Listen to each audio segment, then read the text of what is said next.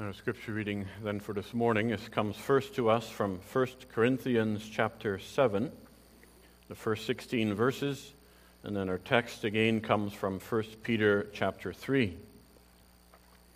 So first turning to 1 Corinthians chapter 7.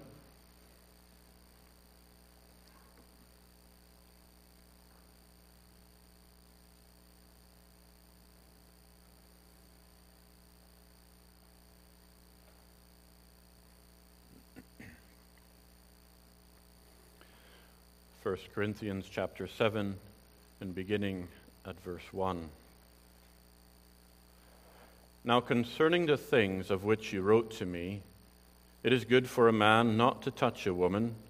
Nevertheless, because of sexual immorality, let each man have his own wife, and let each woman have her own husband. Let the husband render to his wife the affection due her, and likewise also the wife to her husband. The wife does not have authority over her own body, but the husband does. And likewise the husband does not have authority over his own body, but the wife. Do not deprive one another, except with consent for a time, that you may give yourselves to fasting and prayer, and come together again so that Satan does not tempt you because of your lack of self-control. But I say this as a concession, not as a commandment. For I wish that all men were even as I myself, but each one has his own gift from God, one in this manner and the other in that. But I say to the unmarried and to the widows, it is good for them if they remain even as I am, but if they cannot exercise self-control, let them marry. For it is better to marry than to burn with passion. Now to the married I command, yet not I, but the Lord. A wife is not to depart from her husband, but even if she does depart, let her remain unmarried or be reconciled to her husband, and the husband is not to divorce his wife. But to the rest I, not the Lord, say, if any brother has a wife who does not believe, and she is willing to live with him, let him not divorce her. And a woman who has a husband who does not believe, if he is willing to live with her, let her not divorce him. For the unbelieving husband is sanctified by the wife, and the unbelieving wife is sanctified by the husband. Otherwise your children would be unclean, but now they are holy. But if the unbeliever departs, let him depart. A brother or a sister is not under bondage in such cases, but God has called us to peace. For how do you know, O wife, whether you will save your husband? Or how do you know, O husband, whether you will save your wife? It is far a reading in 1 Corinthians, and you can see the similar line of thought here that Paul has with Peter for the welfare of the soul of their spouse. But then our text comes to us from 1 Peter in chapter 3. And I will read only to verse 7. Last few weeks, we have been considering the first 6 verses where Peter is speaking to the wives. Now in verse 7, he begins to speak to the husbands specifically. Verse 7 says, "Husbands, likewise dwell with them, with understanding, giving honor to the wife as to the weaker vessel, and as being heirs together of the grace of life, that your prayers may not be hindered." And for our focus this morning, it'll be just the first sentence, the first part of this text. Husbands likewise dwell with them with understanding. That'll be our focus for this morning. And so today we continue to look at how Peter is instructing husbands and wives, and particularly in his context. But if verse 1 says, "Wives, be submissive to your own husbands," if God expects the wife to submit to her husband in this way, under those circumstances, what does God expect from the husbands?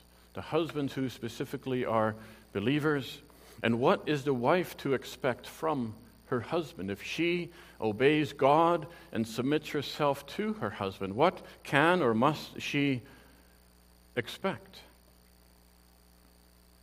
Now, when you buckle yourself up in an airplane, you're expecting a lot from that pilot who's about to take you 35,000 feet into the air. You expect that he knows a little about aviation, about what it is to fly a plane, what it means to fly into air currents or turbulence or headwind, or what lift means and what all those buttons and levers are in the front of the plane.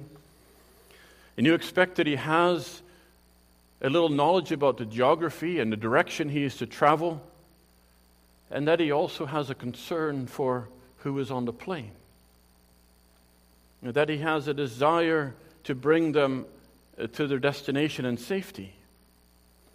But we also realize that he is also on the plane, so what's good for the passenger is also good for the pilot. It's in his best interest to do what is right. And so the pilot does take great care and great diligence to make sure that he gets his passenger safely on the ground again. And even though every illustration has its limitations, and that not everything here correlates, but the husband is like a pilot of the plane called marriage.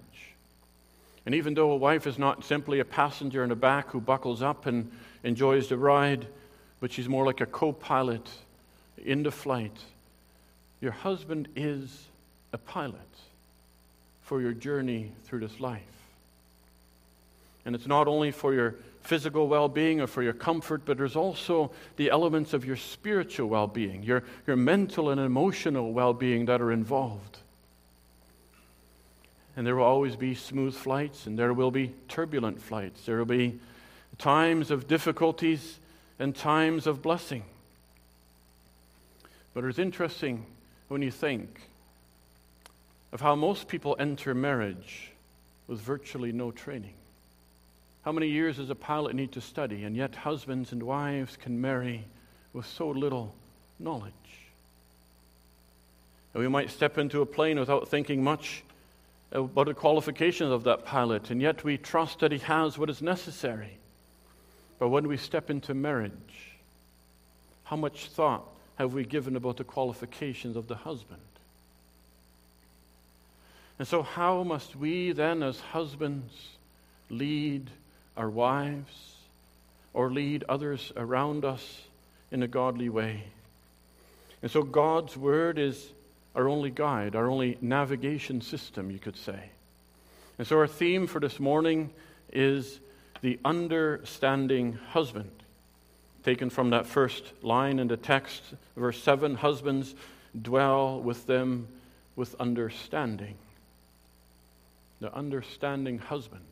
And really this text has three main points or focuses, and they correlate in a way to the threefold office of Christ and the threefold office of every Christian, that of prophet, priest, and king, as we'll see in the coming weeks.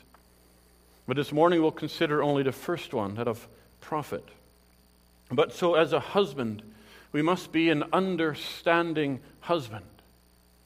And the first thing, our first thought then is we must have an understanding of the unity of the marriage. An understanding of the unity of marriage. Because Peter says here, husbands dwell with them. The pilot requires understanding and knowledge to fly this plane. And for you as wives, you entrust yourselves to your husbands when you submit to them. And you assume that he at least has some knowledge or understanding of what it is to lead you in your marriage and your family. And so to dwell with them means you are living together with them. And so you must understand that unity that is required with each other.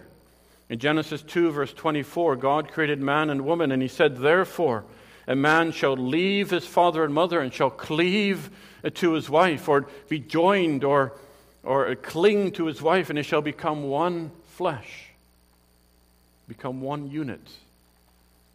You're traveling, you're going a one journey together.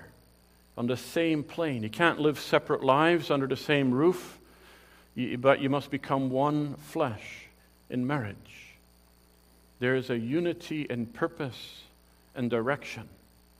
A plane cannot go two directions at once, and neither can a marriage. And yet there is that diversity of responsibility within that unity of marriage. As we discuss now the different responsibilities of husband and wife, so there's a diversity of responsibility within that unity. It's like the pilot and the co-pilot, the stewardesses, the passengers all have their own responsibilities on that one plane, but they must work together. They're all going in the same direction, and there must be unity in that effort. And the same as in marriage. Both husband and wife have unique roles and responsibilities in that union.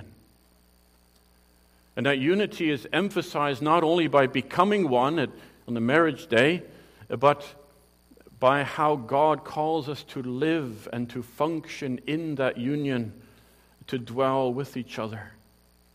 And so everything that we do in our marriage, whether it's our thoughts, our words, our deeds, whether it's the things that we say, or do not do, everything works together either to promote that unity or to break up that unity. So everything that we do has some effect on that unity, for better or for worse. And husbands are specifically called to love their wife. To love your wife as Christ loved his church, and as we love our own bodies. Ephesians 5, verse 25, I'll refer to this verse a few times. You may want to have it open.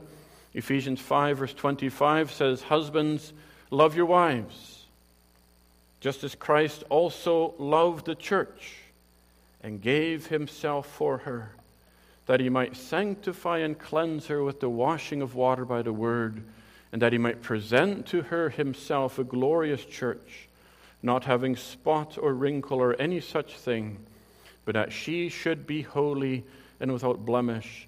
So husbands ought to love their own wives as their own bodies. He who loves his wife loves himself." And so we see that it requires a high regard, a high respect for your spouse. And it shows the priority is not placed just on yourself, but on the unity of the marriage, on your spouse, to promote that. We're not only focused on what we need or what we want, but what is best for her, for the bride. Christ gave himself for her. So dwell with her with understanding. And so understanding that unity also means we need to have an understanding of what are the hindrances to that unity, what comes against that in this world. There's such a lack of knowledge in this world of what marriage is as it is created by God and what its purpose is in this world. There's a lack of knowledge even now of who men and women are, as who they are to be as husband and wife. There's often also, by nature, a lack of willingness to take up the responsibility that God has given men to be the leaders in the home, in the family. There's also the lack of the submission of the wife to the husband, as we discussed in the past sermons. There is that sinful inclination of the heart to resist authority. We see that in the feminist movement. We see that in the transgender ideology that's seeking to usurp that authority. And it's not, and our churches are not exempt from these things, because these sins come out of our own hearts. And these are things that we need to see in our own heart and life. We can realize how we as men can often be timid. And then there's women who are boisterous and contentious, and then the roles are reversed. And there's no proper unity because there's no proper submitting to the roles that God has given each of us to do. And so then, as a result, sometimes you see that the women think they're better off by doing it themselves. That they want it their way, whether in the marriage or out of a marriage, and they would rather trust their own ability, rather to entrust themselves to someone who they deem as incompetent. or who is reluctant to take hold of that steering wheel because they'd rather be sitting in first class himself. Men need to take the responsibility upon themselves to be faithful leaders. You can see that in many countries. I know in Haiti, it's typical that men would grow their fingernails long, especially on their pinky, and they'd play dominoes at night. That shows the extent of what they do. They're not very diligent workers. They're not there to provide for their families, but they're out carousing at night while the women often do the work in the garden and care for the children and the homes. And this happens in other countries where Christianity has not influenced the family and the marriage. So what do we do? How do we learn to dwell with our wife with understanding? That's our second thought. There must be an understanding of Scripture. We must have an understanding of Scripture. If we do not understand Scripture, we will not properly understand anything else regarding marriage, husband, or wife. Scripture is God's manual for marriage and life, and we must understand what marriage is, what its purpose and what its direction or destination is, and how to safely pilot that plane further. And so men, especially, you must be diligent, including me, in studying Scripture to know how to navigate, how to guide, and how to instruct your family, and to be able to apply the Bible to the needs of your wife and your children. You are to be the prophet in the home. Again, I refer to that, the threefold office of Christ, of prophet, priest, and king. You can refer to Lord's Day 12 in the Catechism if you want to read up on it. Christ was anointed by the Spirit to be the prophet, the priest, and the king. And every Christian shares in that anointing of Christ. And so that applies in a special way to the husband and to the father in the home. You have the duty, I have the duty to be the prophet, the teacher in the home. And the duty is to teach the Word of God. And so husbands are commanded to diligently instruct your wife and children. We can see that in Deuteronomy 6, verse 7. It teach them diligently from morning till evening in every path that you take, when you sit down, when you stand up, when you lie down, when you get up. And 1 Corinthians 14 speaks how husbands are to teach the wives if the wives don't understand something in the service. And so we must dwell with your wife with the understanding of Scripture.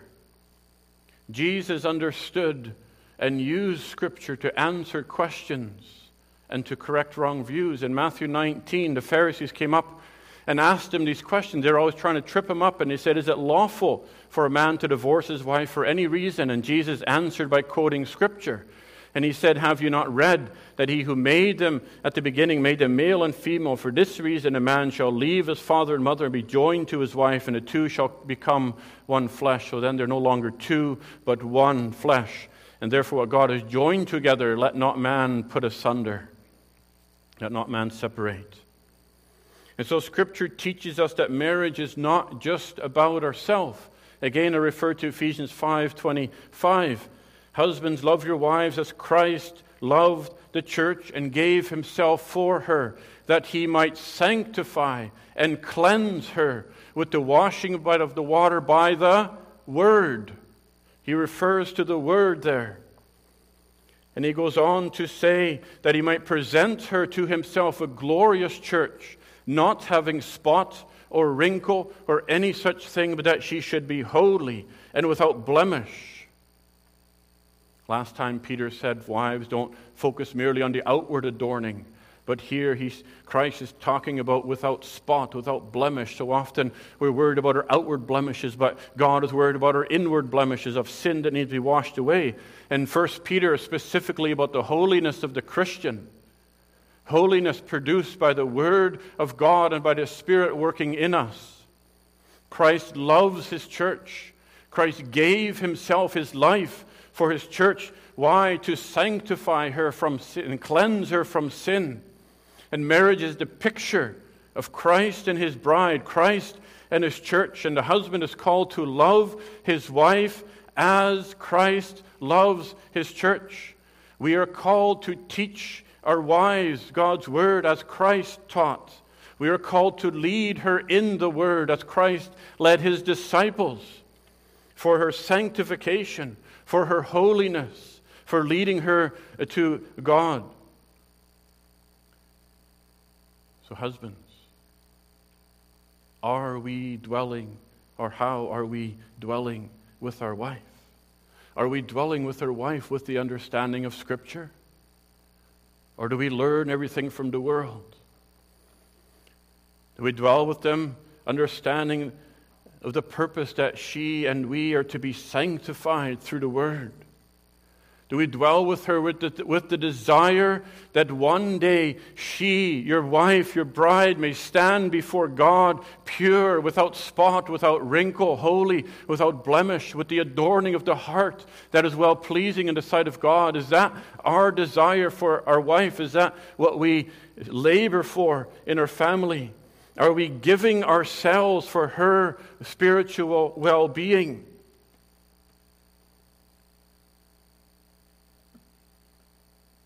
Women must not merely adorn the outward appearance we saw last time, and that means husbands. We are not merely worried about their outward needs, such as houses, cars, clothes, or whatever, but are we providing with what is necessary for her to adorn her heart in the sight of the Lord? Are we dwelling with her with understanding of Scripture? And then thirdly, to be able to do that,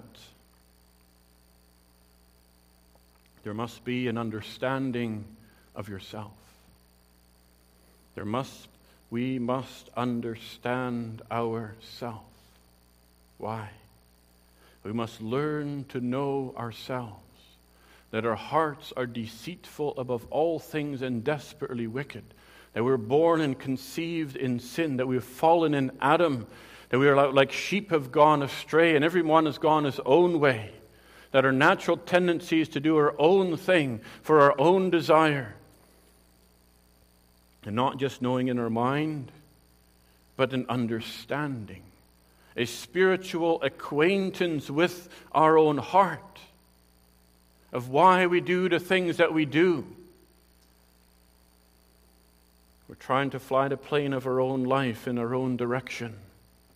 And if we go astray in our own life, how then can we ever lead our wife in the right way? Jesus called the Pharisees, he said, blind leaders of the blind.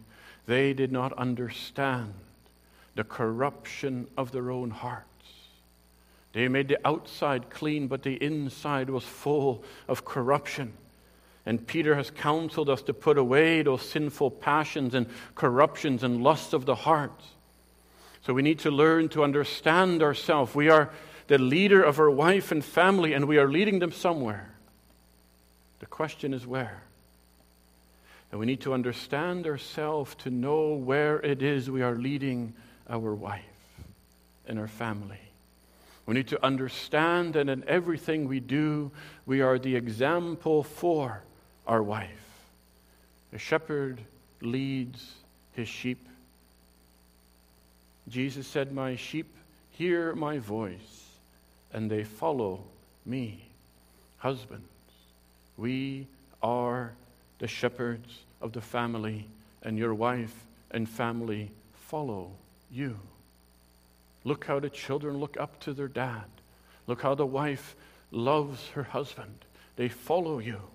Where you go, they will go. Where you do not go, they will not go. You are their example for good or for evil.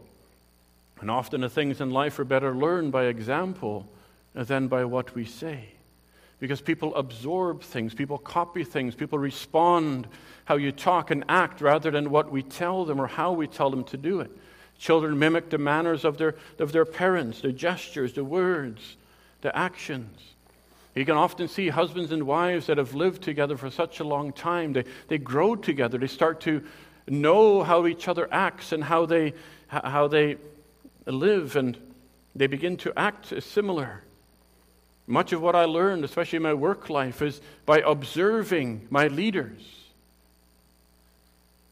And that means We need to understand our own heart, our own sins, our own shortcomings in the light of God's Word.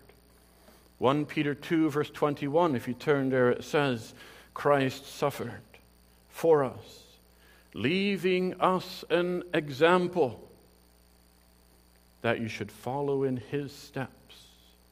Christ is the example that we as husbands must also follow, that those who follow us will be walking in the footsteps of Christ, who committed no sin, verse 22, nor was deceit found in his mouth, who when he was reviled did not revile in return, when he suffered did not threaten, but committed himself to him who judges righteously. Husbands, is that the example we are setting for our wife and our children?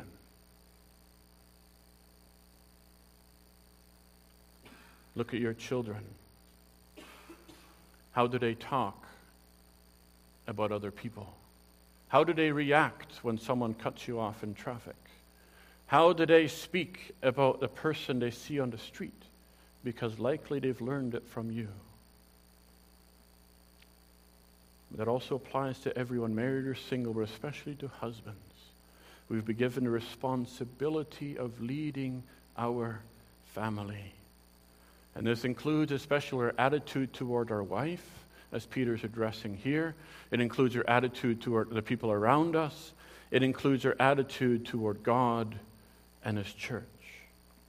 And if our leadership and example demonstrates that we are not really interested, then your children won't be either. Some people think that customs and habits are not very important, kind of old-fashioned. But we all have our own customs and habits, because thoughts become actions, and actions become habits, and habits become your character, is an old quote. And so what does your character demonstrate to your wife and your children? What does your conduct reveal to the Gentiles? Chapter 2, verse 12. What does our custom and our habit reveal about our love for God and his word? If we do not lead our family in devotion time, in prayer time, why would your children follow? Or why would your children go in that direction, unless God works more powerfully in your children than he has or does in you? If the public worship of God with his people is not the number one priority in our life as husbands, how can you expect that it will be for your children? If you do not set these habits, customs, if you do not take leadership and set the example to take an interest in what they are learning in catechism, in Sunday school, etc., why would your children? Their interest is often created by their parents' level of interest. And I ask you, because soon we'll be starting another season of catechism and Sunday school classes, how will you lead your children this year?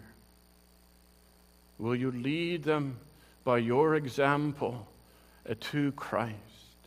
You set the bar in your family that your children will follow. Will you lead them as Christ leads you? Husbands, understand yourself. Reverend Murray McShane said, the greatest need of my people is my personal holiness. He was the pastor referring to his flock. And Octavius Winslow said, the holiness of the church rarely surpasses that of the pastor. It's a high calling for a pastor. But the same is true for the family church, your church in your home. The greatest need for your wife and children is your personal holiness. This is what Peter is driving at in this whole book. Personal holiness. Be holy, God says, for I am holy. and the holiness of your family will rarely surpass that of the father, the spiritual leader, the prophet of the home. Because the natural tendency of the heart is to wander, is to leave, prone to wander, I know it.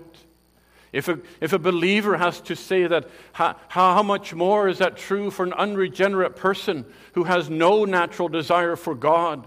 If our spouse is unregenerate, if our children are unregenerate, how much more important is it for husbands to set these customs, to set these habits, to lead their children to church where they can hear God's word, where they can be under the preaching, under the means of grace that God uses to save sinners? And how diligent we must be to lead them to Christ in every conceivable way, day and night. How diligent we must be to build these good customs and habits, to instill these children with the Word of God in the home, by the way, in the school, in the church. Husbands, understand yourself, because then we'll be able to understand those around us. If we don't understand ourselves, we'll never be able to dwell with our wife with understanding. Jesus says, first take the plank out of our own eye, and then we will see clearly to remove the speck from our brother's eye, our wife's eye, our children's eye. First, understand ourselves, our sin, our weakness, our need for Christ, our need for the Holy Spirit to keep us from sin, to teach us, to guide us. Then we'll be able to dwell with our wife with understanding. Now, this does not mean that we should now neglect our wife because we see that we fail. That we should not neglect our duty now because we see that we have no way of meeting this. No, don't give up and say that we're not competent. But flee then to Christ, who promises to give all that is necessary for personal cleansing, for personal holiness, for personal grace and strength. And then go forward with what you have learned, what you've received from Christ, in faith, trusting in God that He will safely guide you onward with your family. It is a lifetime of learning. One day at a time, 1 mile at a time, one turbulence at a time, one challenge at a time. And understanding ourselves will make us more humble, will make us more dependent on Christ and on His grace. It'll make us more considerate. This is what it's about, being considerate to our wife. It'll make us more considerate of our wife's weaknesses, of her frailties, of her sins, of her failures. As he goes on to say later, of the weaker vessel, recognizing our own limitations. Instead of being harsh, instead of being critical, instead of being a boss, a dominating husband, you will come across with a sense of humility and meekness, with respect, with love, and then you can come together to God in His Word, learning how you can go forward in unity, in love, and in peace. And then I think we are ready to begin to dwell together with understanding, and to begin, fourthly, to understand one more thing, and that is understanding your wife. For the husband to dwell with understanding means to be considerate to our wife, to love her in a Christian manner and with godly knowledge. Not only to have knowledge about marriage, there's a lot of books, not only about women, we can study, but about our wife specifically. And to use that knowledge skillfully to navigate our plane through every type of weather. Every pilot needs to navigate that specific plane through that specific storm at that specific time. And it's your wife that you must dwell together with, not your friends, not your work, not your golf, or whatever it is, but dwell with her with understanding. And how do we dwell with her? It means we need to know her, we need to understand her. 1 Corinthians 7 we read, "Let the husband render to the wife the affection due to her.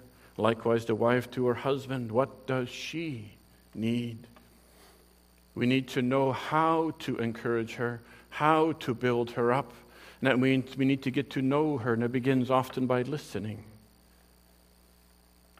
See, and this is where that illustration totally falls apart, because a pilot sits in the cockpit and locks the door, and he doesn't even hear the passengers. But a husband needs to understand her needs, what she is going through. You need to understand what makes her tick, what makes her thrive, what causes her to fail, and what causes her to weigh her down.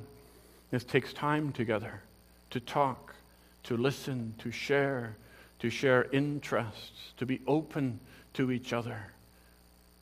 It's surprising how little we know each other when husband and wife get married. And the rest of your life is really getting to know each other, growing in that bond of unity and in the understanding of each other. And it's so refreshing to see an 80-year-old couple, for example, that is walking so joyfully down the road, holding hands. They seem to understand each other after 60 years of marriage. What a blessing that is, and how little the world understands of that beauty that God gives. And so we need to understand the barriers to understanding our wife. Some women might close up and not want to share their deepest needs if they see there's no real reception, if there's really a cold or a deaf ear, and if she thinks there's nothing going to change anyway, if the husband is not taking leadership. Or they'll try to take it into their own hands and go their own way, and they'll try to override the husband. Men can often be self-focused. We're problem solvers. We do better at fixing leaky pipes than we are at fixing leaky marriages. But we just want to fly that plane. But we need to understand the wife so that we can lovingly correct one another from sin and error. Both husband and wife have the duty and the responsibility to watch, to guard each other from sin and temptation, specifically sexual temptations. Do not deprive each other, we read in 1 Corinthians 7. Do not manipulate each other. Do not use your bodies as a way to get what you want, to manipulate. Do not live apart from each other. Do not hide anything from each other. And you can live apart from each other in the same house. It's not good. There must be that unity. Avoid traveling alone from each other, to avoid temptations, or make provision to avoid temptation. But be able to correct one another. And that means that we must live a holy life ourselves, so that we can lead each other to Christ. When God says, "Be holy, for I am holy," that begins with ourselves. To be able to correct and instruct each other in love also means that we need to be open and receptive to receive what our closest friend and fellow in this world has to say to us. To be open to the instruction according to God's word when they see that we sin, or we see that they sin, so that we can examine our lives in the light of Scripture. Pastor Martin said that once a year they sat down, and they had an agreement that they could tell each other anything. If there was something that bothered them, if there was something that they saw wrong, something that they didn't like, they could be as open, as honest, as frank as could be to tell one another what it was that their problem was perceived to be. And they would seek to fix these problems in accordance to the Word of God, to become holy and to build that unity of their marriage and to pursue that holiness, because you are one flesh. And your personal holiness will affect the unity and the bond of that marriage. And so husbands, understand yourself, understand God's word, understand the unity of marriage, and understand your wife. Be the husband that God is calling us to be. That is impossible in our own strength, but the Lord calls, and the Lord equips with His grace in his Spirit. He has set for us an example as well in Christ, who was single himself and yet walked in the way of personal holiness that he calls each one of us to walk in. Then alone do we work towards that unity, toward that bond of peace, toward that love of marriage, giving ourselves for one another. Amen.